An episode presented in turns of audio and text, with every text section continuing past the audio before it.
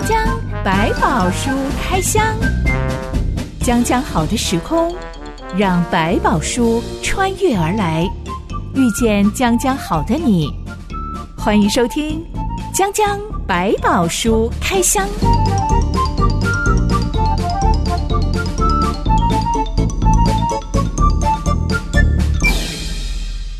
白宝书里有白宝，让知心和下凡哥为你开箱来挖宝。Hello，我是知心。Hello，下凡哥，今天一开始来吐槽我的大主管，其实不只是我很想吐槽他，我们所有的员工都对于为什么大主管总是朝令夕改，嗯嗯非常困扰。是嗯所谓的嗯朝令夕改，都不是什么重大的决策，而是一嗯些小事情、小工作上面的准则、嗯标准改来改去。例如，我负责撰写的专访文章，嗯，刚开始下标的时候都是嗯。八个字以内，精简一句话。是大主管审核的时候，他嗯觉得标题要长一点比较好。嗯嗯嗯嗯那我对长短这个基本上没有什么对错的问题，我是就大主管觉得要长一点比较好。就长一点这样子。嗯他就颁布了，以后文章大标题要超过十六个字。哇哦，OK，好，我嗯就以后就照他的方式。是，嗯但过了半年之后，有外部人员看到这些文章，就跟大主管说标题太冗长了。是嗯大主管就立刻改过来说：“ 怎么可以文章下这种标题呢？很不专业，是以后全部都要精简短。嗯是嗯哎哼，所以呢，呃这个同一件这么小的事情，嗯嗯我已经改了第三次工作准则了。哎，其实我觉得在这个东西前面确实他觉得不错，但随着后来可能有些重要关系人可能给了他一些想法，觉得这样更好。我觉得这样改也 OK，就是说你大概知道你怎么去改变这件事情。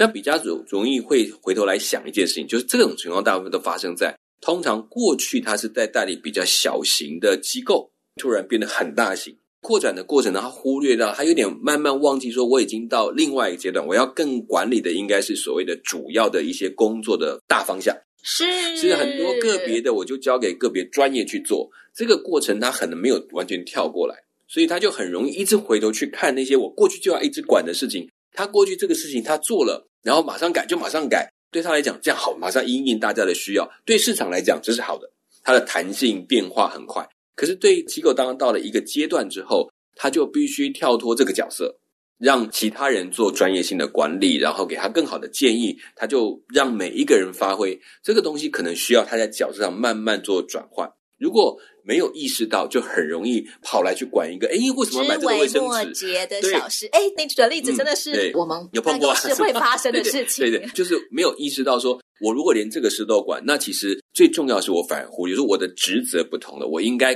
定睛的位置，或者是更重视的我的责任，可能跟过去该不一样。的确有很多的员工都会私底下嗯表示困惑说，为什么大主管不去管大方向，是是要来管我手上这么小的事情呢？甚至要管我跟别人讲话的时候，我讲了什么字眼之类的，这就是很无关紧要、没有意义的工作。对，所以这就可能跟过去，因为他真的是在以前的管理上面，是所有大小事他都得去留意。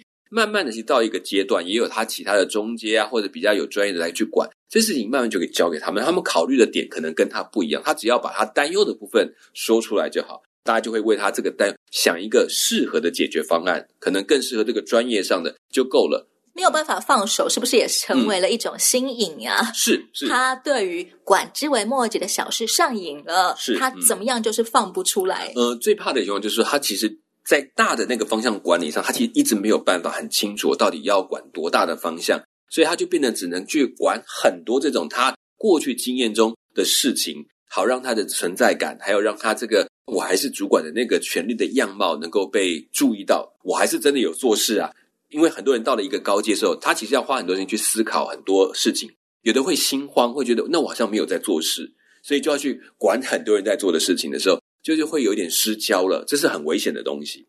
我们也觉得挺危险的，嗯嗯因为最基本的，大家跟着他朝令夕改，东奔西跑，是变成所有的大事小事效率都变得非常的差。嗯因为他坚持所有的枝微末节的小事，通通都要经过他的审核，是嗯就变成所有的东西 delay delay、呃再 delay。是因为如果中小机构的状态之下，每一件事情都巨细靡遗去看，可以说到事必躬亲了，可以这样讲。当然，他那时候智慧能力都可能很够，所以都给大家很好的一个方向。可是当他再到一个阶段之后，就没有办法这样，因为等到你再恢复过来，就变成我们讲恐龙的概念，就是头脑变得 虽然很厉害，可是他管这么大的身体传不过去，神经变得很迟钝，是是因为你不知道你要管理这么多的部门，这么多大事到小事，你没有办法排出一个优先次序的时候，是就会嗯变成迟钝的恐龙。对，他从尾巴打下去，他过了好多分钟，大脑才接收到啊，有人打我。对，等他去处理，他可能只处理到眼睛看到了，我马上去做，其他更重要的事情，可能就任他发展。谁在乎这个机构是更好还是更坏？可能大家本来都在乎，但是因为你说不行，一定要按照你的方式，可能最后想在乎也在乎不来，那就只好好吧，那就放手吧，等你有空再处理。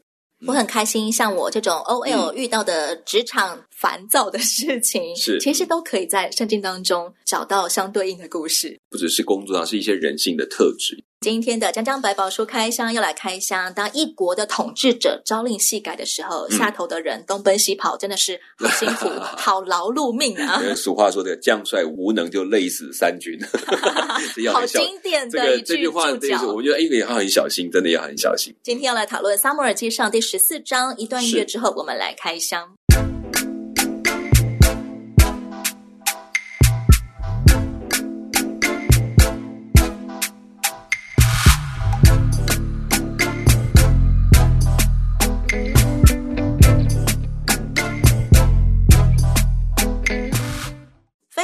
军超过四万大军压境，嗯，以色列人逃的逃，躲的躲，只剩下六百战士跟随扫罗王，好凄惨的景况啊！但以前嗯士师几点曾经身边只有三百个战士，靠着上帝，他们非常有勇气去单挑十三万的多国联军。对小虾米扳倒大金鱼，是就大获全胜了。而且看到上帝亲自为他们作战，这回扫罗王统治的年代，从上到下民心涣散，大家都觉得我们毫无胜算哎。嗯哼，这也显示出来，到底整个以色列人他们有了王之后，是不是真的有更好？看起来好像并不见得。以色列人自觉对上非利士军毫无胜算，有一个很重要的原因是，非利士人长期垄断迦南地的金属制造业，嗯因为可以制造农具、武器的金属原料都是从沿海城市进口的，是迦南本地并不生产金属矿。是，菲利士人住在靠海沿岸，就是现在的加萨走廊那一带。嗯对，他们第一手就能够接收到这些金属矿，能够打造出各样的金属工具、武器。嗯但他们为了防止邻居以色列人可能会与他们为敌，所以不卖金属矿，不卖铁制武器工具给以色列。是以色列人仅有的农具，每当嗯。那个锄头钝了，是。还必须要去非利士境内嗯。才能够有人来打磨。是，所有老百姓下田用的锄犁、斧铲，嗯。通通都是跨境到非利士地那里去磨的，嗯。而且非利士人会故意收他们非常昂贵的打磨费用跟维修费用。是，这一场对上菲利士超过四万大军的战役，嗯全以色列人竟然只有两个人有武器，那就是扫罗王跟嗯约拿丹王子。是，在这种紧张局面之下，我们上一回说他们等了七天，扫罗王就自己去献祭了，，对，被撒母耳臭骂一顿。怎么抢先献祭的？没有等我呢？献祭完了，还是继续等啊等啊等啊。是非利士人没有主动开战，他们也就保持嗯防守状态。是，有一天，约拿丹竟然跟他的贴身侍卫提议说：“哎，我们两个人去偷袭菲利士军营吧。”嗯，再一次觉得约拿丹这个年轻人 出生之犊不畏虎啊。没错，嗯，但他提出了他的动机，嗯是因为耶和华使人得胜，不在乎人多人少。没错。哇，嗯这句话好帅呀啊！啊，真的很帅是没错，嗯，有一些翻译是说，不论人多人少，都不能够拦阻耶和华上帝拯救我们。这个年轻王子对上帝的信心，比他的父王，比全国人民还要坚定。诶我觉得其实包括了可能在扫罗一开始被案例成为一个王的过程，他也可能也理解上一次的打仗对他来讲，可能也是很大的激励。他就觉得都不可能，但上帝都能够成就了。那我想他就很单纯的相信，这是他一个特点。接着上次的偷袭的过程，也可能给他更有把握说，你看，只要上帝容许的，我就可以得到我应该得到的，或者是上帝要拯救我们，我们就有机会经历这个过程。所以可能第一个，他年轻，他的信心很单纯。然后他可能经历过几次的验证，所以他就有把握去做这样的事情。包括在这段等待的时间里面，菲利士人都已经准备好了，为什么不来打？可能对他心里面也开始起了一个疑问：那上帝为什么拦阻他们，不让他们来攻击？是不是上帝已经预备要把这些人交在他手中？所以他也想测试看看，他再多人，我再少人都不会是问题。要去突袭菲利士军营，必须要先爬上一个狭窄险要的隘口，是像是两座山的中间，是。一个断崖那样子的地形。约拿丹用来判断上帝是否祝福我们两个人去偷袭呢？嗯。他的判断办法是：如果上面的菲利士守军看到我们的时候，命令我们不准动，是说他们要下来对付我们，嗯，那么我们就不上去突袭，代表跑吧，上帝不祝福我们，对。我们两个人赶快逃走。是是是，如果上面的菲利士守军一看见我们，就邀请我们上去，嗯，看我们只有两个人，他们一大群人，是。那就代表耶和华上帝把他们交在我们手里了。是，下半哥，你怎么看约拿丹的这一番判断法？我们没有办法知道是到底这样代表什么含义。不过可以确定，他在隘口里面，他确实敌军会在上方设立守望台，能够知道底下有没有人来偷袭，他们要攻击他们是很容易的，有点像我们讲占卜，看看上帝用哪一个方法是同意。并不是表他上去他就能够胜过所有人，但是如果居然叫他们上去，可见他们守卫的心是多么的骄傲。就给我上来看看，我在上面一样把你处理掉。那我趁你放下了戒心，我就可以来对敌你。但如果在这里他叫我不要动，那我就危险。基本上这两个不管上去或下，对他来讲都只是一个印证的方法。我比较难理解的部分是，我觉得很可能。这两条路都不是上帝祝福的路啊！因为不管是他们要下来说你们两个，我要去抓住你们，当然看起来上帝没有祝福他们。嗯，如果他们两个真的上去了，大军围攻他们两个人，看起来更不像是上帝祝福他们的道路。约拿丹怎么会有这种二选一，一定有一条路是上帝祝福我们的这种概念？我个人可能在军上不够理解，但是我觉得对他来讲，我只是想知道这到底是不是上帝要我们继续往前走的心意。而且在那个隘口守卫的地方，一定不太是一大群的军队，距离他们的大营还有一段距离，还有机会逃跑的可能性。边境守卫，对，所以他就一步一步的来测试。因为如果他可以走进他的阵地里面去，就表示上帝已经开了一条路。当菲利士守军真的看见两个以色列人出现在下方时，他们大声嘲笑着说：“哎，看，有人从洞穴里爬出来了！因为以色列男女老幼都躲在洞穴里呀、啊，是对，呃、水井里呀、很好啊，对，喂，你们上来，我们有话跟你们说。是这真的应验了刚刚约纳丹的二选一，是两人就手脚并用的快快爬上隘口，是，立刻大开杀戒，而当场就有二十名非利士守军倒下。嗯，这两个人非常勇猛，武功高强、哎，是是，他很确定用这个方法，也知道他们大概是那种心高气傲，觉得这两个人能够成为什么气候。那另外，我觉得很清楚，他已经知道这是上帝要带领，所以他们就进去就放胆去做该做的事情。那当然，上帝一定也做了很多的保护，让他们才能够轻易的把一个小队一样的一群人解决掉。因为第一批守军倒下了，就引发后方菲利士全军营的溃乱。大家四处乱窜，是两个人不可思议的占上风，体现出上帝真的是与他们同在，对，祝福他们的行动。扫罗军营听见了菲利士军营传来的骚乱声，嗯他们第一反应就是赶快数算一下有谁去偷袭他们了。是立刻就发现约拿丹跟他的侍卫不在我们营里。嗯，扫罗王接下来第一个反应是叫祭司把上帝的约柜请出来，是，但话还没说完，菲利士营传来的骚乱声就越来越巨大。嗯扫罗王赶紧叫停，直接率领六百个人上战场。是为什么他会一度想要请出约柜呢？可能一个提振士气，一个呢肯定可以有一个祈愿的过程，对他来讲也是安他的心。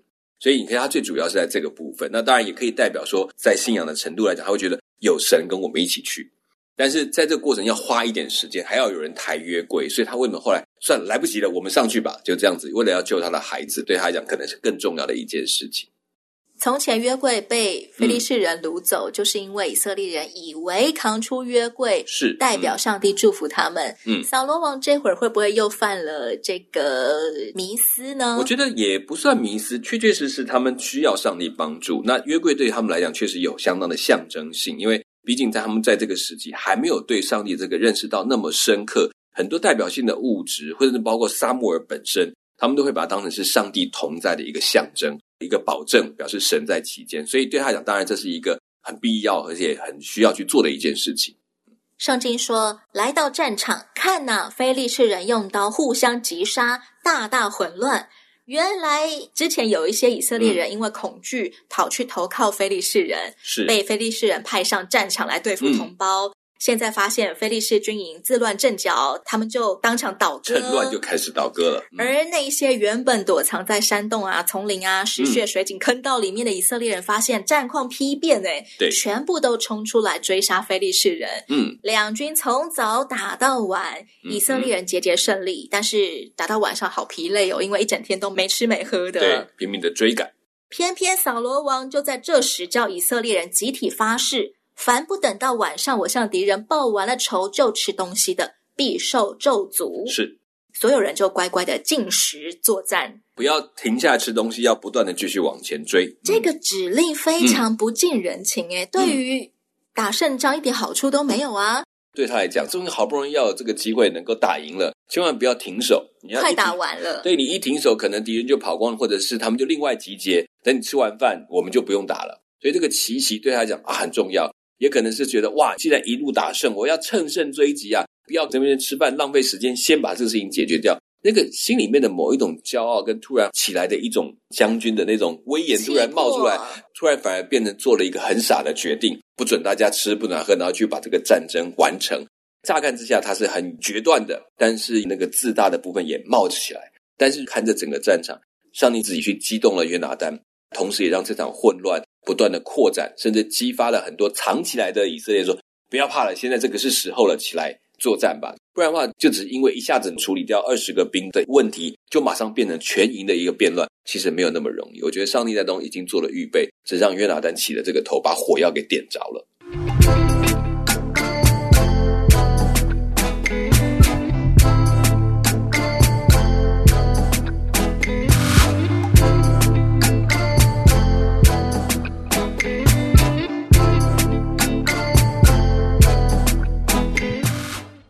约拿丹跟他的侍卫两个人是没有听到扫罗王下这道禁食令的，因为他们都在前面还在打仗。是所有以色列人追击非利士人，追进了树林里，嗯，发现地上诶有蜂蜜耶，嗯，地上的蜂蜜有可能是从树梢上流下来的，滴下来的。是饿坏的约拿丹，他就吃了一点蜂蜜，立刻就有精神了。是旁人这才赶快提醒他说：“哎，你父王命令我们任何人都不准吃东西。”是。这时，约拿丹王子评论说：“啊，我父亲给这地添麻烦了。你们看，我尝了这一点蜜，眼睛就明亮了。是，今日百姓若随意吃了从仇敌夺来的东西，现在击杀的非利士人岂不更多吗？是。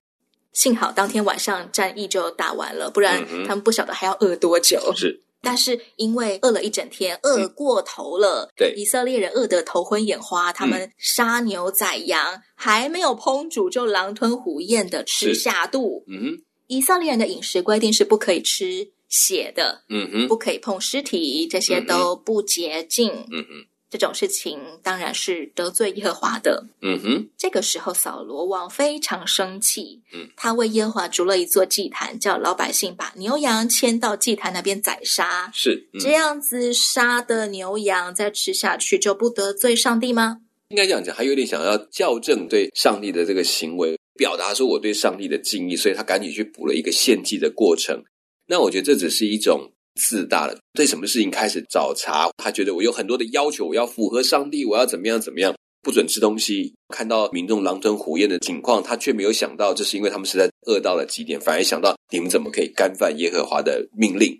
当他虽然看起来是高举上帝、高举得胜的优势，我这个将军我要决断，要逼大家完成这个任务，但是其实来自于他其实失去了原来那个所谓比较柔软的那个心，它变成一种为自己的成就。威严去展现能力的时候，这其实是危险的。反而在这种自大，好像我做一个审判官，我要很决断、很严格的时候，反而失去了那个最基本的仁慈、真诚、照顾人的心，这是非常可惜的。在他的生命当中，一直出现过于不及的问题。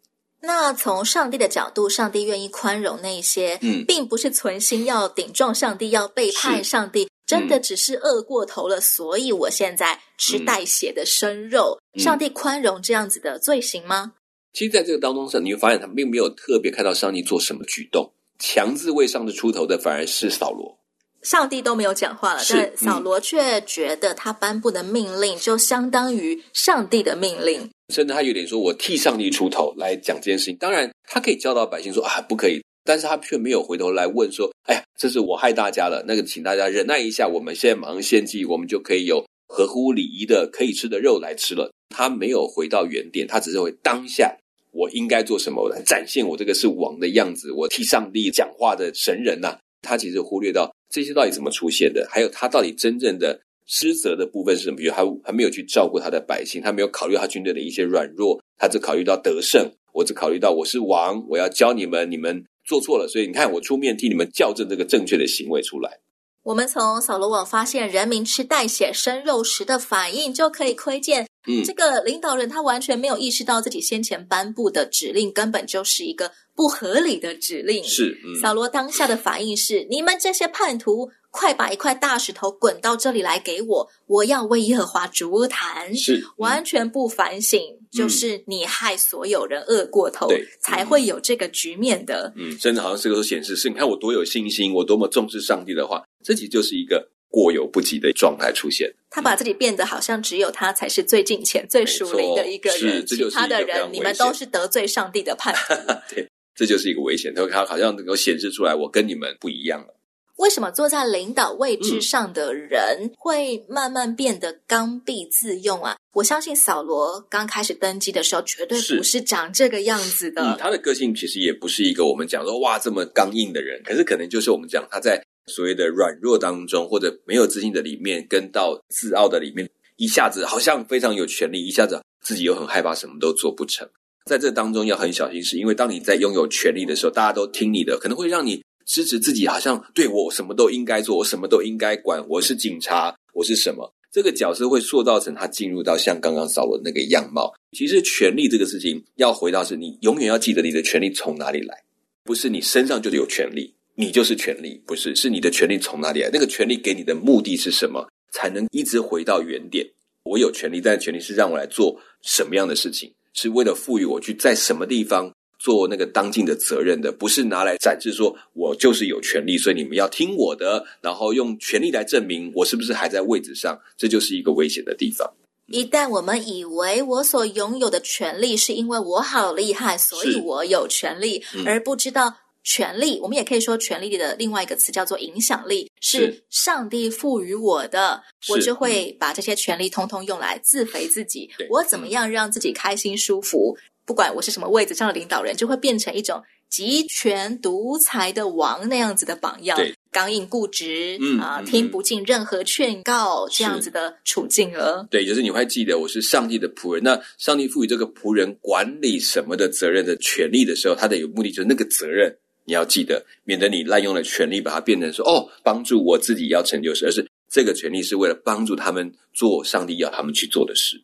那一天晚上，当扫罗王求告上帝说：“我可以下去追赶非利士人吗？你把他们交在我们手里吗？”上帝没有回答他。是，嗯扫罗王的反应是：我们要就责，看看是谁让上帝不愿意回答我们的。是，他用抽签的方式，当场抽出了约拿丹的名字。嗯，下半哥从头到尾都觉得约拿丹顶多只是得罪他的父王，但是他不算得罪上帝啊。啊、我们先就以这件事情来看，就对于扫罗来，他需要找一个抵触他命令的人。上帝也确实给他看到，对，有一个人抵触了你的命令，他吃的东西。我想在这件事情上，是让扫罗来找出一个为什么上帝不听我讲话的原因，却没有问为什么上帝不听我说话，而是问是谁害我不能上帝不听我讲话。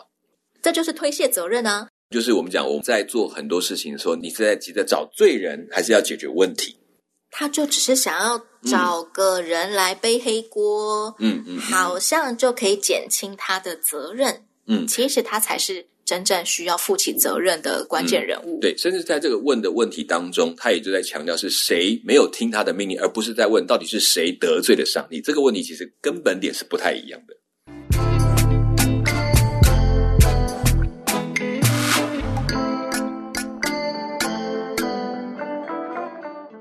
扫罗王当场宣布说：“约拿丹呐、你一定要死，嗯要不然愿上帝重重惩罚我。”是，真是令人翻白眼的嗯超级昏庸的一道指令。这个当下的他似乎有一种台面下不去，觉得怎么会有人不听一个上帝给的王的命令，有点把自己取代了这个上帝的角色。那我们就回头问，当他在说不能吃东西去追赶敌人这件事情，是来自于他还是来自于上帝？所以当他在求问的，并不是在求问说谁得罪了上帝，是谁违逆了我的命令。谁不听我的话，对我要把这个人找出来要死。所以上帝只是把人找出来，并不是上帝说我要这个人死。所以这件事情反而是为了顾及自己说的话有没有被当成一回事而下的命令。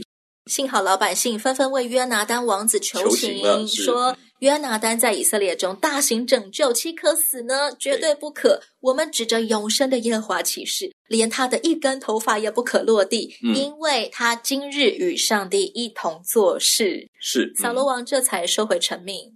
今天扫罗王从头到尾的表现根本就是出尔反尔，朝令夕改，一下这是样，一下那样，一下要扛约柜，一下子又说不用了，一下子说不可吃东西，是然后发现哦有人违背我了，那你一定要死。嗯别人说他不可以死，最后又好了好了，他不死。他的决断上面常常受到人的反应来做决定，而不是用神的决定来做反应。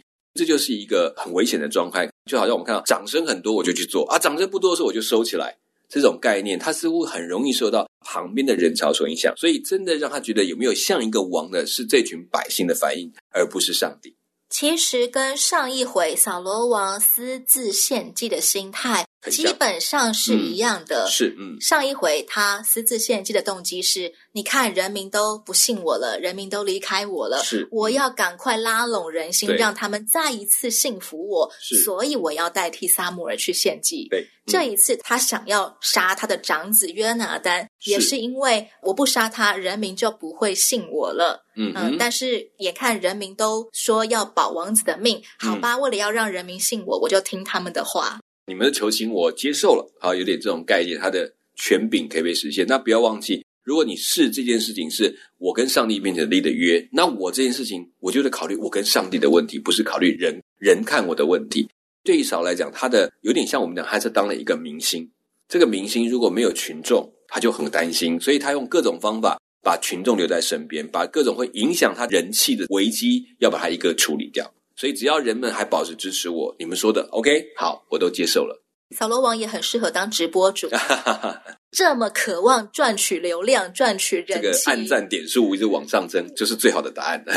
也可以看出这个扫罗他嗯心目当中的主，其实越来越趋向是我的面子、我的尊严我，的群体有没有让我感觉到哇支持我了？嗯而上帝就变成了他用来增加自己流量、增加自己人气的一个小喽啰也好，一个工具神也好。对，萨摩尔其实也点出了他的问题，你心里面是不是把上帝放在第一位？这件事情其实早就讲白了，可是经过这么久，他依然还是没有办法弄清楚，这是非常可惜的地方。可惜扫罗王统治期这么长，嗯也就代表上帝给他这么长时间的机会，在等待他回转。嗯嗯嗯，毕竟现在他还年轻。嗯我们下一回要来开箱，他跟约拿丹王子到底怎么样度过漫长的统治期？是扫罗王到底有没有一些回转的迹象？没错，嗯，讲讲百宝书开箱，我是知心，我是夏凡哥我，们下回再见喽，哎，拜拜拜。